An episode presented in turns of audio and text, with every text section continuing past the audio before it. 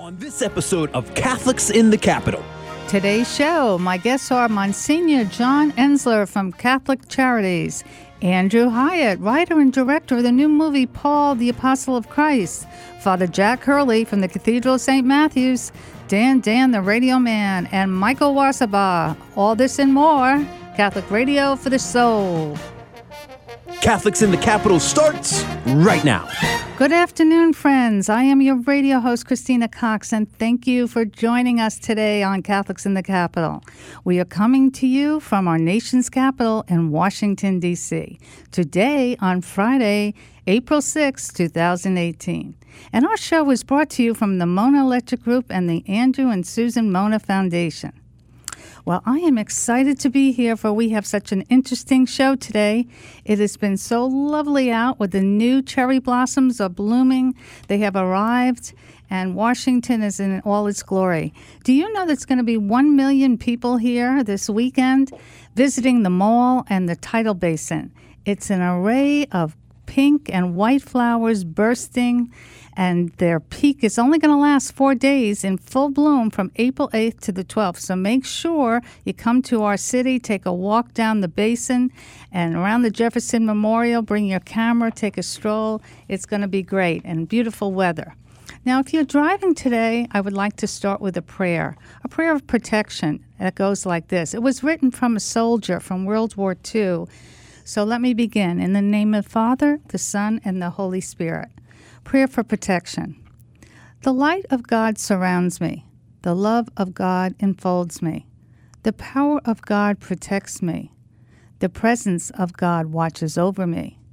The mind of God guides me. The life of God flows through me.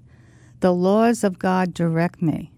The power of God abides within me. The joy of God uplifts me. The strength of God renews me. The beauty of God inspires me. Wherever I am, God is. Now, this prayer was written by James Freeman for all soldiers during World War II, and it's a powerful prayer. And I wanted to say it today to keep you all safe while you're driving around Washington. Well, let me tell you who's going to be on the program today. We have Monsignor John Enzler, and he is the president and CEO of Catholic Charities for the Archdiocese of Washington, D.C. And he's going to share with us their mission of what Catholic Charity Services, what, what, what they provide.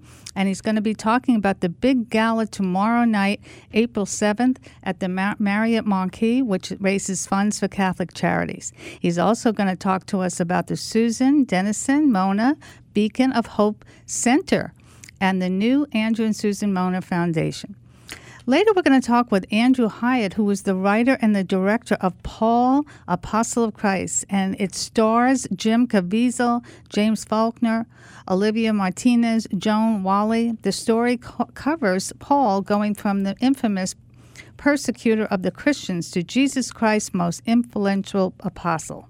Later in the show, Father Jack Hurley is going to join us at, uh, from the Cathedral of St. Matthews, and he's going to talk to us about divine mercy and what that means, and the uh, it, with the feast day coming up this Sunday, and the Annunciation about the Virgin Mary. Great feast days coming up for the week.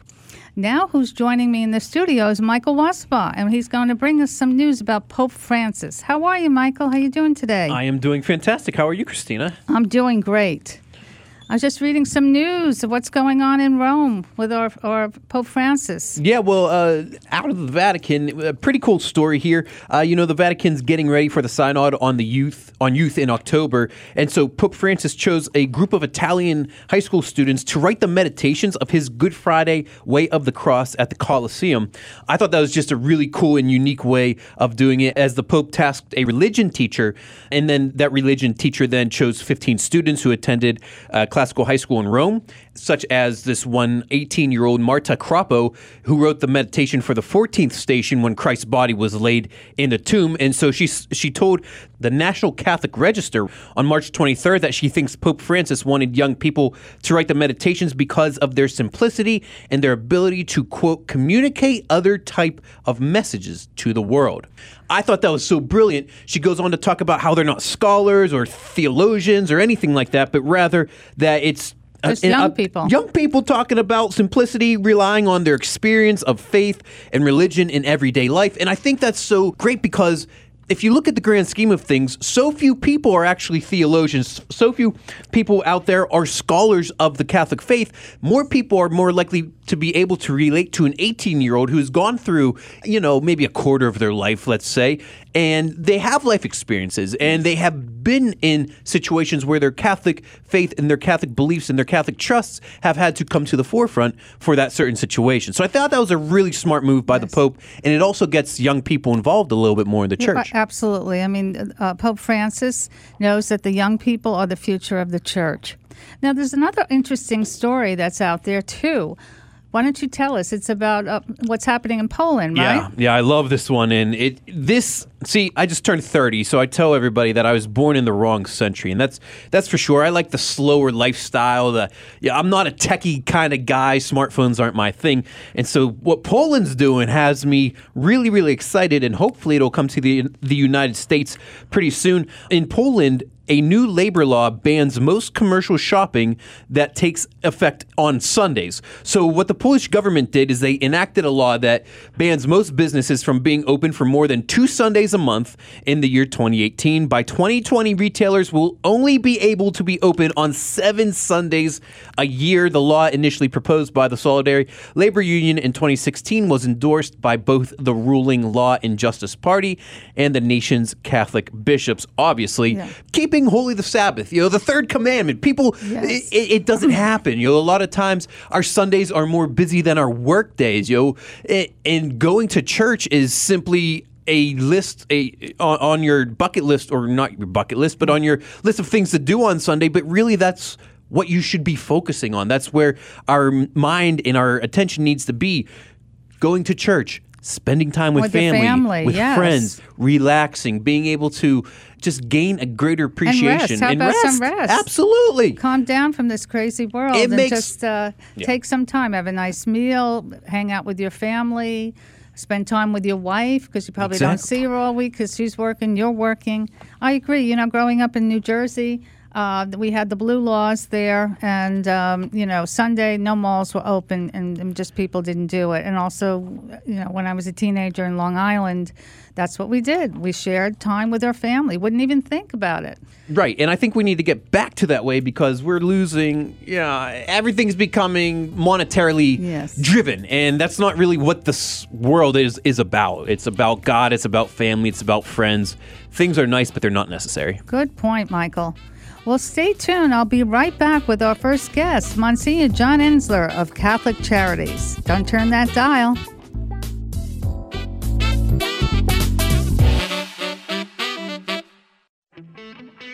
Hi, this is Dan DiBiase, General Manager of WMET 1160 AM. I have an urgent announcement about WMET. We have been on the air in the greater Washington, D.C. metropolitan area since 2010. We have been leasing the station from a very generous family who purchased WMET for that purpose. The owners want to sell WMET. This is exciting news for the Guadalupe Radio Network. WMET is being offered to the Guadalupe Radio Network well below market value at $2.8 million. We need your help because we only have one year to raise the funds to secure WMET as a Catholic voice for the area. Please visit our website at www.grnonline.com for more information or call us at 877 636 1160. That is 877 636 1160. Or email us at WMET at grnonline.com. That is WMET at grnonline.com. Please pray for the success of this project. Mona Electric Group is the leader in commercial and industrial electrical contracting in the DC Baltimore metro area with over 700 employees and over 250 trucks on the road.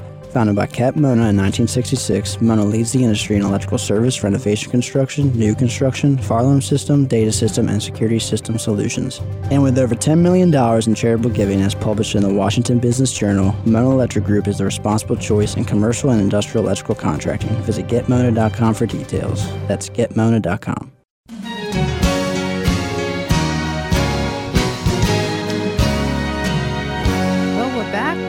Catholics in the Capital, and joining me in the studio today is Monsignor John Enzler, the president and CEO of Catholic Charities for the Archdiocese of Washington. Welcome, Monsignor. How are you? I'm great. Thanks. nice to be here. An Easter week. Great to be here. Well, thank you for joining us.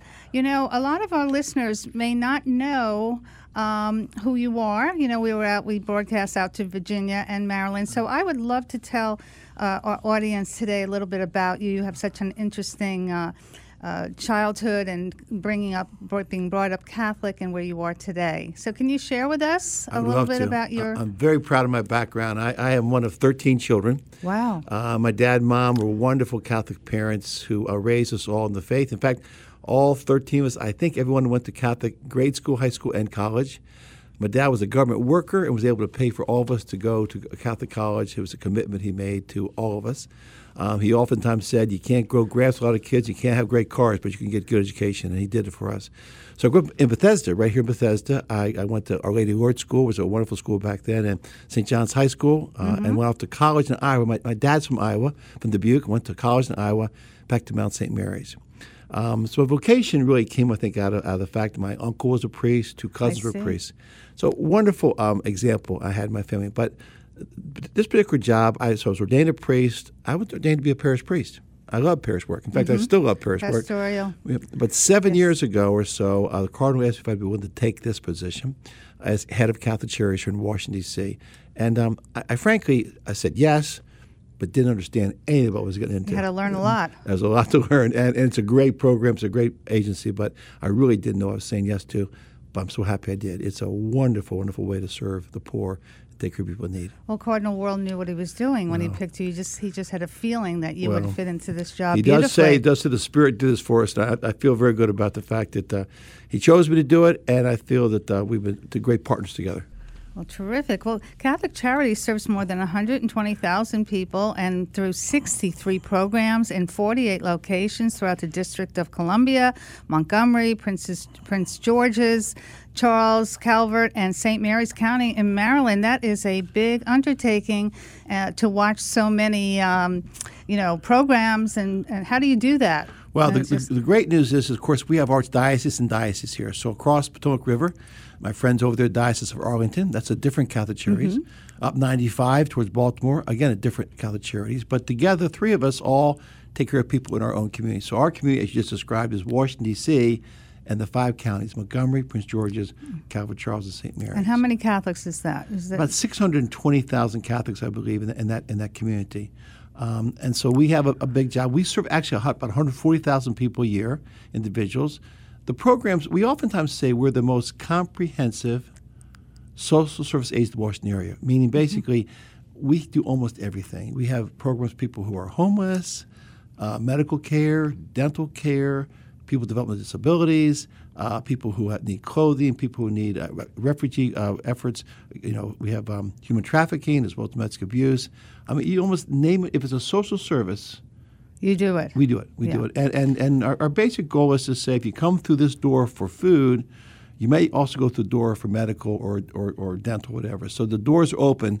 Wherever you come in, we try to make sure we serve whatever needs you might have. Yes, and what comes to mind are too, especially with women, the focus of women, whether it's the elderly or pro-life, as well. We have a wonderful Sanctuaries for Life program. Uh, the Cardinal has asked us to take that over and lead that for him. So we deal with many, many young women who are pregnant.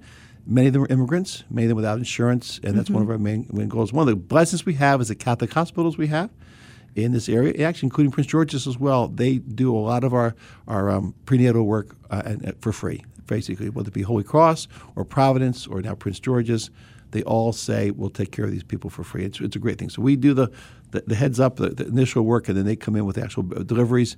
That's, they do that for us. Well, I'm saying this is the work of Jesus Christ. I mean, this is what he wanted. He Well- wanted wanted the Catholic Church to take care of, of, of people in need, and this is exactly what what um, the archdiocese is doing here. I don't know if you ever heard the comment from, Cardinal Hickey, who was a cardinal here a few years, years back.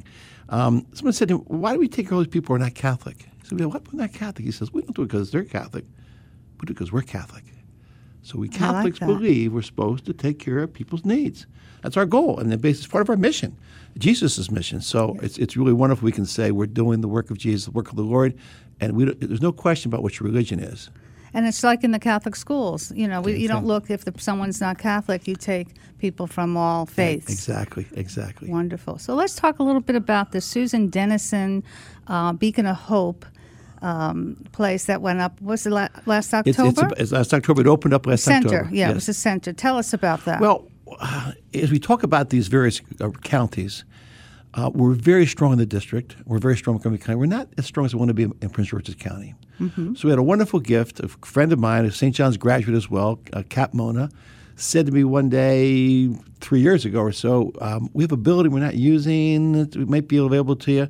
And uh, he gave us a building. In fact, what he actually did is he actually bought out his partner.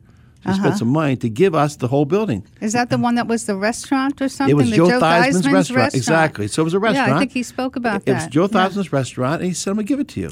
Uh, It, it- the restaurant, of Oh, course, had closed at that point. So um, it was a great building, a solid building, um, but of course needed some work. So we spent a good bit of time. So what's what's there? What's there right now? We have our dental clinic, which is serving lots of people. It's growing Well, exponentially people right need now. that. Uh, we, there's a medical clinic next door, which is run by actually by Doctors Hospital in Lanham. A partnership with them. They follow our teachings exactly. We wouldn't go into, into a partnership. There's no worry about issues of not following Catholic teaching. It's all done uh, according to Catholic beliefs.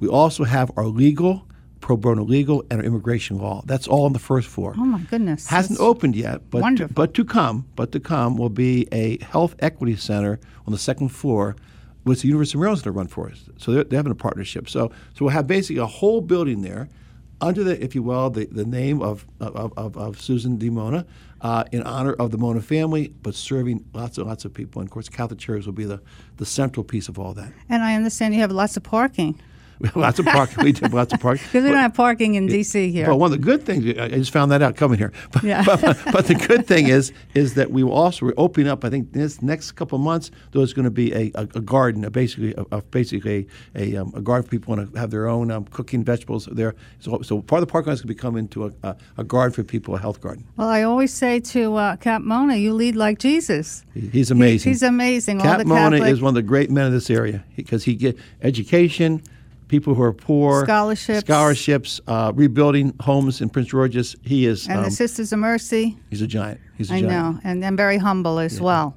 Yes, he is. Yes, he So is. speaking of uh, what's going on this week, we have the big dinner tomorrow night Right. at the Marriott, right, for the Catholic Charities. That's Tell us about that. Well, every year we have a so we have a need to raise some money that's unrestricted every year because some of our money is restricted by different grants and all. So this dinner raises about two million dollars. It's amazing. Uh, we have about a thousand people come to it. It's a, really a party, and people love it because it's more of a um, it's really a fun event. There's not it's a program, but it's pretty short. You know, Cardinal Yeah. speaks short. I speak short. In fact, we do a little, little, little kind of a, a little model to it. This year is going to be, you know, Saturday Night Live at Catholic Charities. Oh, no, that's And wonderful. I've already seen That's some of some of, the, some of the things we're going to do. It's going to be very, very, very funny. I'm part of the stick, and part Oh, others really? are. So it's going to be fun, and um, but it's it's really to raise funds and, s and resources for all the Mm-hmm. And to have do. fun. And fun, and so a Yeah. thousand people come.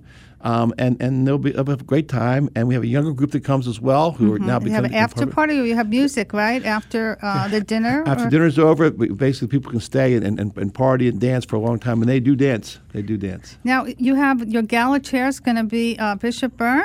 Actually, not If- Bishop Byrne, Fa- oh. Father Bill Byrne. Oh, Father Bill Byrne. Who- okay, who- and where's he from? Father Bill Byrne is a pastor of Lady Mercy. Oh, okay. Uh, I was there. He's a good friend of mine, and uh, he was part of last year's uh, shenanigans, uh, which was which was actually a roast of me. So I invited him back to be to be the chair. He's doing a great job. Wonderful. So let's uh, tell everybody where it's going to be. It's going to be at the Marriott Marquis. Okay, right, right down the street here. It's going to Uh-huh. be a wonderful event. 901 It's Mass. That's right. It's going to be, um, I think, begins at six thirty with cocktails and greet the cardinal from six thirty to seven thirty, and then seven thirty dinner.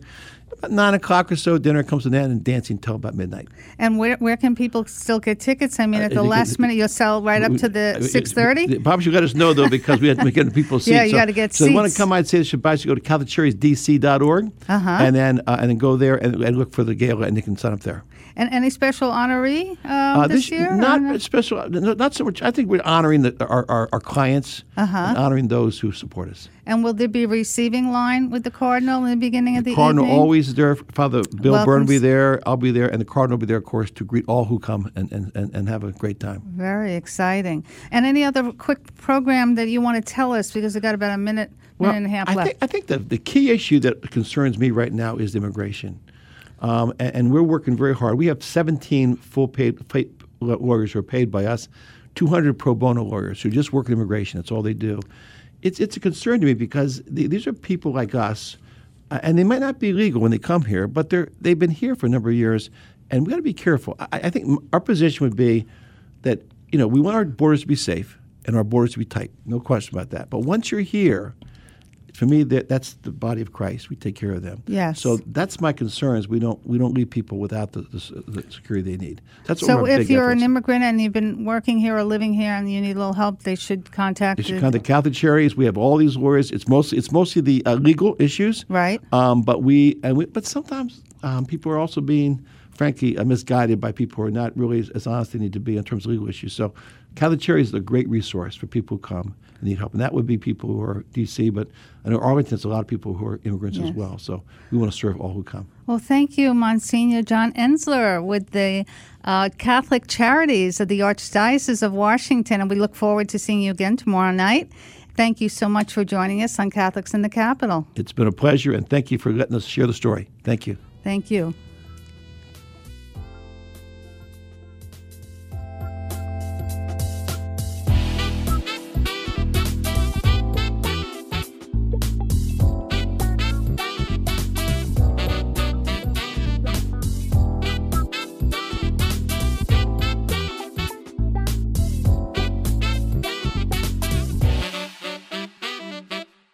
Not sure what gift to get for your loved one or what book to read next? Go to Paschal Lamb. Paschal Lamb is a full service Catholic bookstore and gift shop. Located in Fairfax, Virginia, Paschal Lamb has a large variety of top quality merchandise and a knowledgeable staff. We're open Monday through Saturday from 10 a.m. to 6 p.m. For more information, call 703 273 5956 or shop online at paschallamb.com.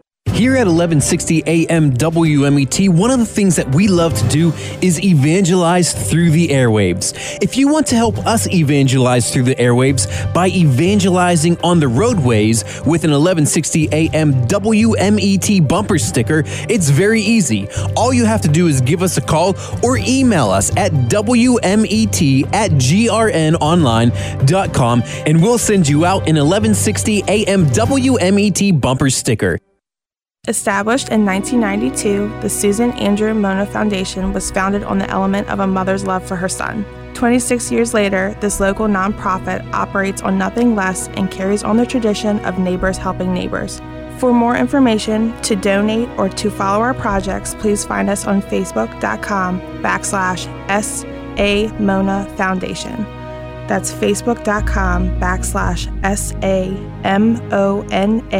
Foundation.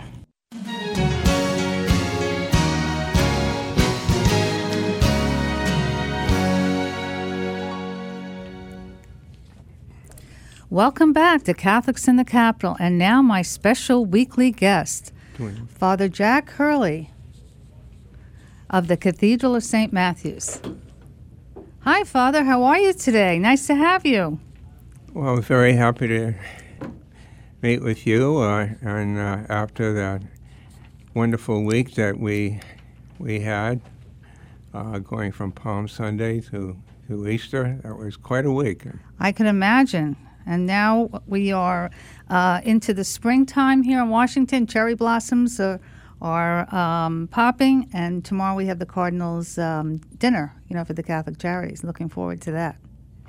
So, anyway, what saints do we have? What's coming up this week? Well, we have quite a lot coming up. Two major uh, feast days, really. We're coming up to the celebration of two remarkable feasts of our God's great love for us. His Divine Mercy, this first Sunday after Easter, day after tomorrow, and the Annunciation, which uh, normally would be on March 25th, but it was moved back to this coming Monday, as this year, March 25th, was also Palm Sunday. That's right. Now, the apparitions of Jesus revealed to Sister Faustina in Poland in the early late 20s and early 1930s sparked this observance of the unlimited merciful love of God towards all people, which is generally considered and celebrated as the Divine Mercy. Its main themes are first, to ask for and obtain this mercy, second, to trust in Christ's abundant mercy, and then third, to show mercy to others and act as the vehicle for God's mercy towards them. The celebration is marked, as we know, by the beautiful and moving Divine Mercy image with the specific inscription, Jesus, I trust in you. Of course, originally that was in Polish. Mm-hmm. Likewise, of course, there is the recitation of the Chaplet of Divine Mercy, which will be prayed throughout the world in many observances of this feast, which, course, was we, we realize was authorized by Pope John Paul II who himself had a personal devotion to it. Many churches, as the, our cathedral here in Washington, will have special observances, climaxed by moving, sometimes singing recitation of the chaplet. And then the next day, this coming Monday, we celebrate the Annunciation, the first joyful mystery, a reminder it was Mary's yes to his conception that ultimately would lead to the death and the resurrection of our Savior. And so there is a tie in with resurrection here. St. Matthew's Cathedral has two impressive reminders of this greatest announcement in history. We have the special altar dedicated to the betrothal of Joseph to Mary. This is important because Joseph was from the house of David, which established the lineage of Jesus as a son of David. And then there is the mural of the angel Gabriel announcing this good news to Mary, which faces the Blessed Sacrament altar as well as the main altar from the Marian Chapel. And we look out on it from the main altar as we celebrate Mass. And this event has led to one of the most popular prayers of our church, of course, the Angelus, which records the declaration of Gabriel to Mary her conception by the Holy Spirit, her positive response as handmaid of the Lord, and the awesome closure, and the Word was made flesh and dwelt among us. That's wonderful, Father. Can you tell us a little bit about Sister Faustina? Well, Sister Faustina, um, early on, developed a very close relationship, personal relationship to the Lord. And um, she early on wanted to devote herself to serving the Lord. It was not that easy for her to, um, first of all, get to Warsaw. She came from a rather poor family, and it took several tries before she finally was accepted uh, in a convent. But um, then, a few, after a few years, we had this remarkable apparition of the Lord to her, calling forth celebration of the Divine Mercy. You know, outlining the image that Jesus would, would hope would be put together and um, indicating the, the prayers and the special time that um, the, uh, the Lord wanted as a celebration, namely the first Sunday after Easter. I see. You know, I've been to some churches when they have taken out a picture of the Divine Mercy and then they say either chaplet or they exactly. sing along a sure. litany. We have something. a we have a wonderful uh, picture in the cathedral, and it's taken out, and we have the chaplet. Of course, is coming Sunday afternoon. Oh, it'll be Sunday afternoon. And, and actually, Jesus desired that that the image be in a church. So, what time on on uh, Saturday afternoon? If our listeners Sunday want to come afternoon, yeah. It, it will be um, At the Cathedral shortly after the Spanish Mass, and and so it will be about two thirty probably. two thirty. Wonderful. Mm-hmm. And what about the, the uh, any special other than Mass for the Annunciation? Does the church have anything on that day? It falls on a Monday. Well, because it is a Monday this year, we, we would not be able to have the, the uh, normal celebrations, but but of course uh, it is a very special day to to recognize, and certainly would encourage going to church or at least saying the first joyful mystery. I was just going to say, if we could say the rosary on that day, the joyful, uh, uh, joyful mystery, that would be a wonderful thing to do. I'm going to put that down and not forget to do that. Well, thank you, Father Jack, for joining us. Great to see you again, and we look forward to these wonderful Marian feasts coming up. Are there anything else that is going on with your Bible? Um, Uh, this coming uh, Saturday, I'm starting a Bible study, a two-part Bible study on uh, wisdom literature and Scripture. And um, any other special um, things that you're doing in your Bible classes? Are you um, preparing? Because you talked about Saint Mark, uh, and then it comes Saint Luke follows that. Yeah, that will be uh, that will be coming up. But of course, we have a wonderful presentation of Luke, and this uh, film that has just come out, Paul the Apostle. Yes, yes. You said you saw the film. We're going to have Andrew Hyatt on later on the show. We're very excited. He is the writer and the director of Paul, the Apostle of Christ. I've heard him give a, a presentation. He's he's very very compelling and very good. Yeah, we're looking forward to it. Well, thank you so much, Father. Great seeing you. And God bless. And we'll see you over at the Cathedral of St. Matthew's. Thank you. Thank you.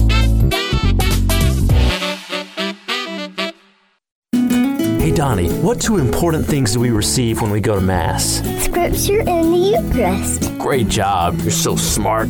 As parents, we're the primary educators of our Catholic faith to our children, and if you don't know your Catholic faith as well as you should, that's okay. Just tune in daily to WMET 1160 AM or simply log online to grnonline.com, the Guadalupe Radio Network. Listen, learn, love, and pass it on.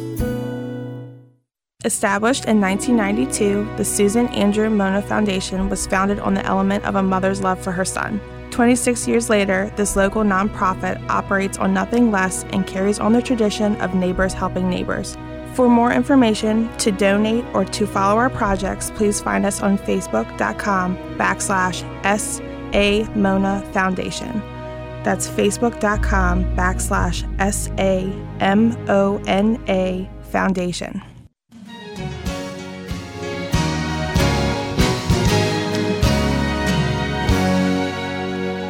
Back here on Catholics in the Capital on 1160 AM WMET, the Guadalupe Radio Network. My name is Mike Washaba, in for Dan DiBiase on the events this week. And joining me in studio to talk about some events is EWTN's White House correspondent, Mark Irons. What's going on, Mark? Good to be here. Hey, how are you? I'm fantastic. Thanks for taking the time to join us today.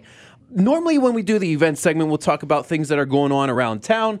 Right. Uh, things to do on the weekend. I know we got cherry blossoms that are in Yep. full bloom, but That's we're big. actually going to talk about something that happened last weekend that just finished up the NCAA tournament. Did you follow? I did. It was huge and obviously a Catholic angle on this one. I was going to say, normally we wouldn't talk about Right. it, but because there was such a huge Catholic angle to it, we, we have to dabble in it. Villanova, of course, won the championship. They're associated with the Augustinian order. And then you also had probably the biggest story, Loyola of Chicago. Sister Jean. Sister Jean. I, I want to jump into that first. Yeah. Do you, I obviously, you know, there's the saying, no exposure is bad exposure, but oversaturation can kind of dampen a mood. Do you think the overexposure of Sister Jean has done that from the Catholic perspective, or do you think there was the right amount of exposure? I, I think that it's all good. I think it's all good news for Sister Jean and for the school and just for, for Catholics. I mean, how can you not get excited if if you know you're a Catholic and you're a basketball fan? I mean, to me, she was the MVP of the tournament. She was You know, awesome. I couldn't get enough of Sister Jean. Her media sessions were larger than Yeah. coaches. Was I mean, she was phenomenal. It, it was great. My only complaint, I watched the the Final Four game they had with Michigan. Uh, There weren't enough cutaways of Sister Jean during the game. They, they went to her once or twice. I wanted to see more Sister Jean. I thought she was great, um, and you know, just such a cool story. It- know? it is, and it's something that would have never been told if Loyola hadn't done th- what they did Right. during the dance. Right. And you tweeted uh, at Mark Irons Media. Give him a follow. He's a good Twitter account to follow. I Please enjoy follow. Him. Um, you tweeted that Sister Mary Jean has left the building, signifying the end of Loyola's correct, run. correct. Uh, but it, it kind of was that. You know, when she was there and, and Pepe, they did well, and then when she got rolled out, they got bounced out. Correct. Yeah, and you know, I think that one thing to clarify too, because apparently, you know, the big story here is just there's this this amazing, you know, Catholic nun or, or just you know whoever she, you know, it doesn't matter if she was a Catholic or a nun, but I guess it does actually matter. But she was such a, for, for our purposes, it's great. But there was this great story. And then actually, when you watch that final game, she literally rolled out. Uh, and some people thought she was leaving early before the team was was done playing. That that was not the case. She she always does that. She she goes to the tunnel and then when the team walks out, she gives them hugs and you know says good game and everything. Yeah. Um, so that was the only little bit of negative, you know, Spin, Sister Jean stuff I saw. But Sister but to me, spin. it's it's all positive and really just you know. It is all positive. And then, as we mentioned, Villanova went on to win the championship, beating Michigan 79 to 62. Not really a surprise. I mean, they, they were quite dominant, dominant, throughout yeah. the entire tournament.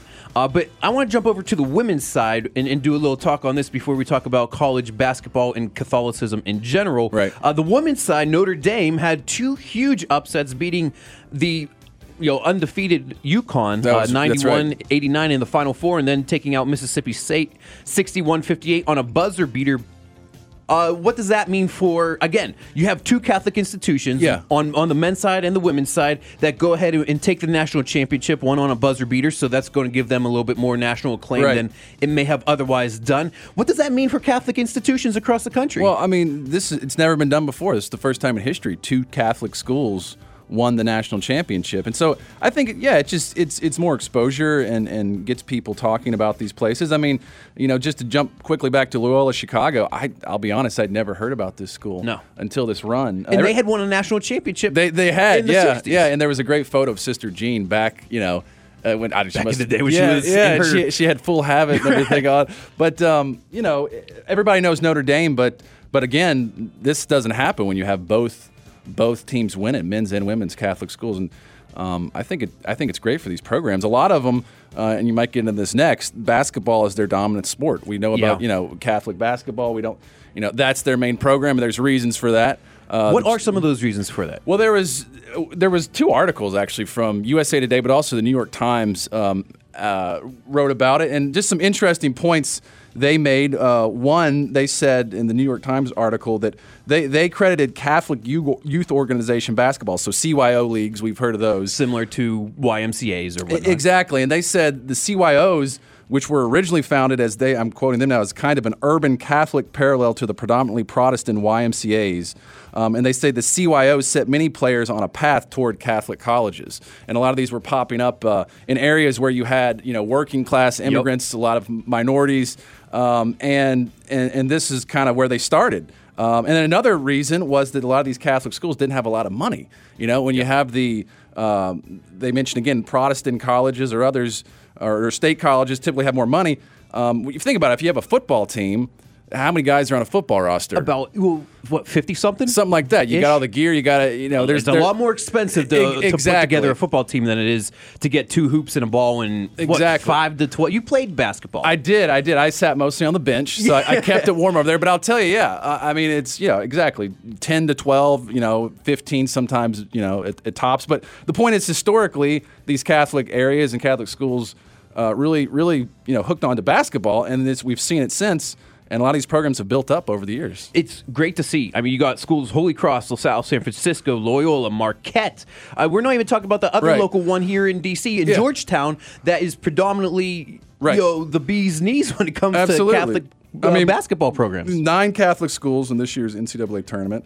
Um, I was just looking back quickly. I think if you go back year by year, uh, we're talking men's, women's may have is there as well. But you know, you're going to have. It seems like you know, ten to twelve teams every year, Catholic schools in the tournament. in the dance, Um, yeah. And then this year alone, you know, half of the number one seeds. There's only four, but Villanova and, and Gonzaga. Xavier were, were number one seeds. and then. Gonzaga was what, like a four-ish? Oh, they're, they're, right always up behind. there. Yeah, they, they're they've been there. making huge runs ever since. And notice that a lot of these schools too, um, it's like, where's their football team? Again, there's more of a focus on right. on basketball. Villanova doesn't have. Do- do they? I don't think know. I don't one. know if they do or not. Xavier, I don't think has one. Georgetown has one, but they're not. Yeah. you know, Chicago, well developed. Loyola Chicago, they got rid of their team years ago because of expenses. Yep. Uh, Gonzaga, pretty sure they don't. I have don't. I've never heard of a, So- a Gonzaga football team, yeah. right? So, yeah, I mean, as you can see, you know, different different schools pick and choose. Obviously, the Catholic schools have had more of a focus on basketball, and I think really Mark, it's done a great job to bringing extra exposure for free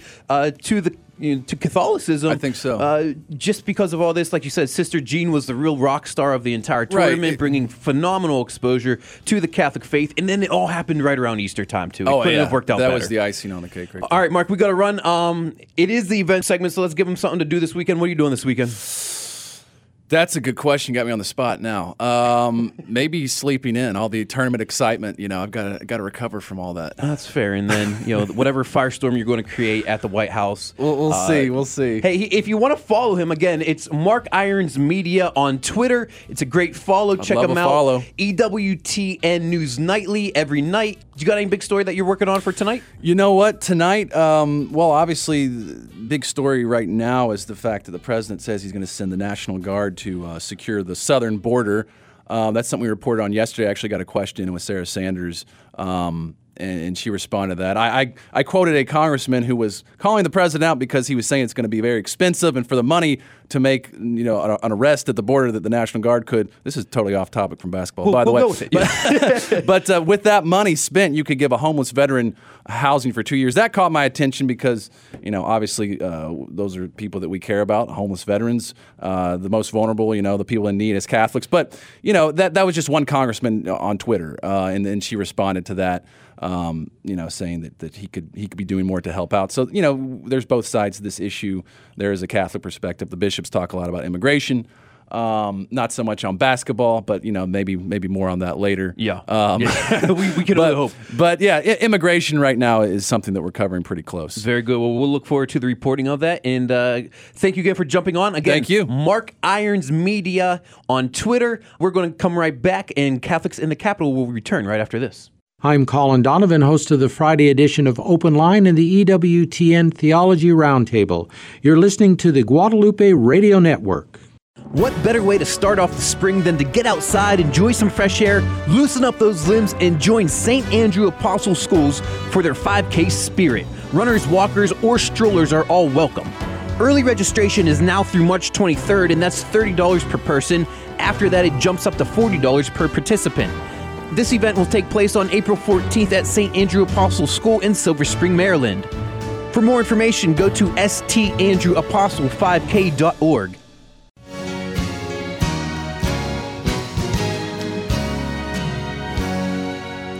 Well, welcome back to Catholics in the Capital. And my very special guest is Andrew Hyatt, who is the writer and director of Uh, Paul, the Apostle to Christ. Welcome, Andrew. I'm so excited to have you on the show today. Well, thank you for having me. Thank you for joining us. Must be kind of early Yes, over you hear me? in, in Los Angeles. Well, you know, I happened to see the film yesterday on Easter, well, the other day on Easter Sunday, and I can't believe what a beautiful job you did. And I just really wanted to share with our listeners and hope that more people will go out and see your wonderful movie.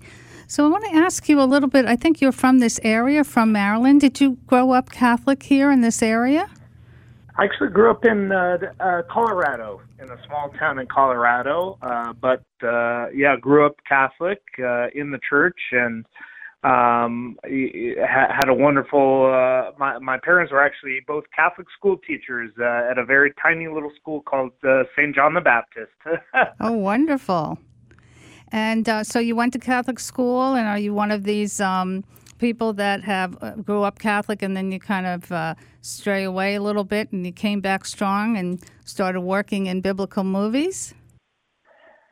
Well, I did, yeah, yeah. I, I, I did, unfortunately, what a, a lot of young people do, which is, you know, I, I grew up in the church, had a wonderful upbringing, Catholic school, Jesuit high school, Jesuit college, but um, yeah, you know, you know, it's this thing where um, I, I, when I got to college, I sort of, I, I looked around and and I, I kind of questioned my faith. Right? It, it it it becomes this moment where you say, "Is this something for me, or is this just something that was a, a tradition of my parents that was that was given to me?" And and for me, I kind of said, "Well, it's not for me. It's it's something my parents will do." And and so I I yeah I, I walked away for about seven years. uh from my faith, but uh, then I had a major uh, reconversion back to the faith, very similar to uh, Paul's experience. Uh, it was a very much a Damascus road, uh, experience. So so that's why Paul's Paul's story has been uh, very close to me.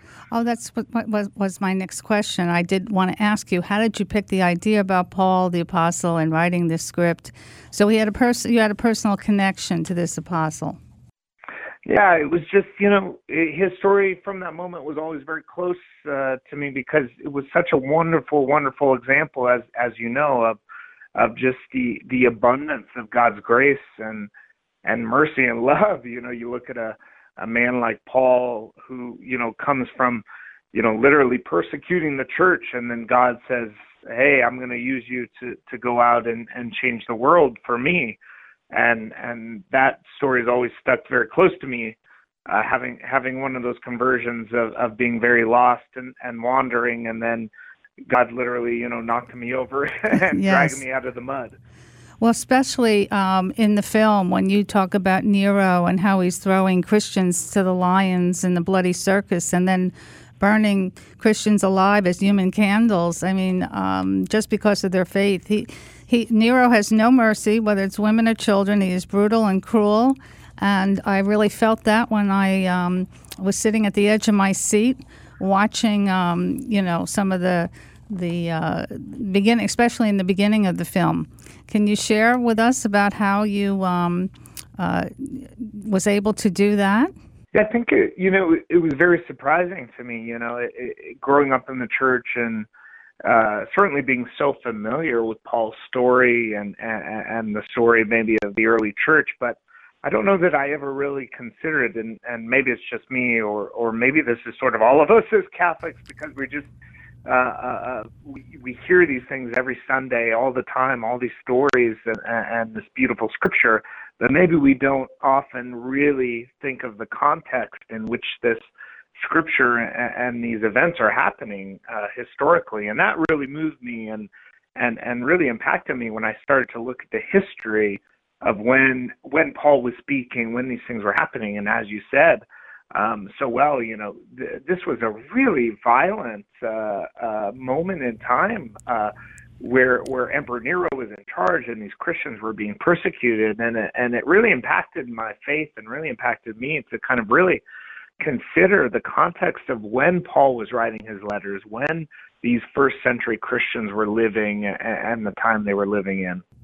Well, you know, this is perfectly uh, timely. I think God chose you to get this out and get the word out, especially with the persecution that's happening around the world, like Syria, Nigeria, parts of Mexico, Latin America. You must have felt that um, as the film was coming together, that you really were pointing to a cause. I, I liked when you had the uh, dedicated to the persecution of Christians that you put that title right up in the film yeah, it was it was really uh, something that came along much later. We we never went into making the film. You know, when we started making it with with this idea that that the first century church was so close to what many of our brothers and sisters around the world are facing.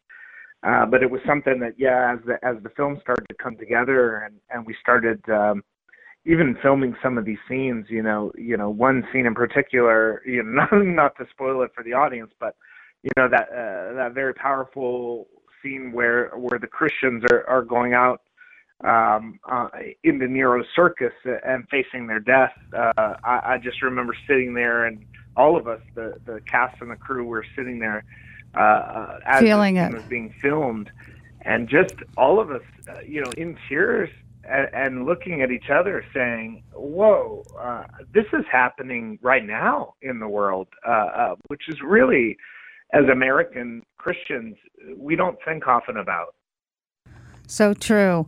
Well, you know what amazes me, Andrew, is that you know, this picture cost $5 million, but you were able to do it in 23 days with such wonderful stars as Jim Caviezel and John Faulkner and so many great actors. And uh, I see God paved the way for you to get into 1,400 theaters nationwide. That's incredible. That's a miracle. Absolutely. Oh, a total miracle, total miracle, and and just grateful that that God put it on our hearts to tell this story right now. I think, you know, it really is a story that that we all all need to hear. You know, be reminded of just how much God loves us, how how we can never really be too far from His grasp, and and it was a it was a gift to be able to do it even on a small budget and a and a small time and it it really is a miracle that that we were able to put a, first century period piece you know a, an epic roman first century period piece on screen for for this amount of money and and in this time. Well, good choice to be to film it in Malta, and it looks like Rome to me, 64 A.D and the backdrop and the wonderful costumes. Uh, I did want to tell you that um, I would say halfway through the movie, there was a man sitting to my left because uh, I was by myself and this gentleman was by himself. He was crying so loud and his face was covered that he. Uh, I think he was having a conversion right there in the film. And then he sat there after the movie was over. He had to pull himself together. There was many people crying and um, you really hit home, I'm telling you. And the great relationship that you show between Paul and Luke, their intimate friendship, the way that they uh, had dialogue, and also how Paul takes this risk. I felt nervous for him when he was going into the prison. I was afraid he was going to get caught. he had me sitting on my seat, at the edge of my seat. there's a, a, a beautiful thing happening right now where, uh, just as you say, you know, it's been very humbling to watch the responses pour in where, where people are so moved. And, you know, we just give all the glory to God because there clearly is a, uh, the Holy Spirit's moving through the film. And it's only attributed to, we just looked at scripture. I, I, I literally just took scripture you know, uh, looking at Second Timothy and Paul's life and, and and these amazing events and and putting it on screen maybe for the first time. It's amazing to watch how people are moved. I, I've had the the the real uh, sincere privilege of sitting in the theater myself, um, where I snuck in uh, just to just to kind of sit in the back and watch yeah. a, a group uh, watch it last weekend, and and it was the same thing. Yeah, the same thing. You know, just just people were so uh, emotionally moved and w- what a beautiful gift to watch the the gospel on screen and and how it moves people. I, I took away with me when when Paul says to Luke when after he says something important he says write it down. Write it down. I thought that was terrific because if if that's what he was doing right? He was writing it down isn't it funny? I think we all we all kind of consider, oh, well, the Bible is the Bible, but we forget that at this moment in history, there was no Bible. There was no idea that we're going to put it all together and it's going to be this thing. And it really, uh, it must have come out of their experience and a, a lived experience to say, hey, hey, this could be really helpful. You know, let's yes. let's let's write these letters down. Let's bring these letters to the community. Let's uh, let's sit and and, and, think of Paul's experience or, or Luke's experience or, or when we when we write Christ's story, you know, let's let's give it to the community. And it was a beautiful thing to remember that this came out of a very lived experience and a, a very real need to know the stories.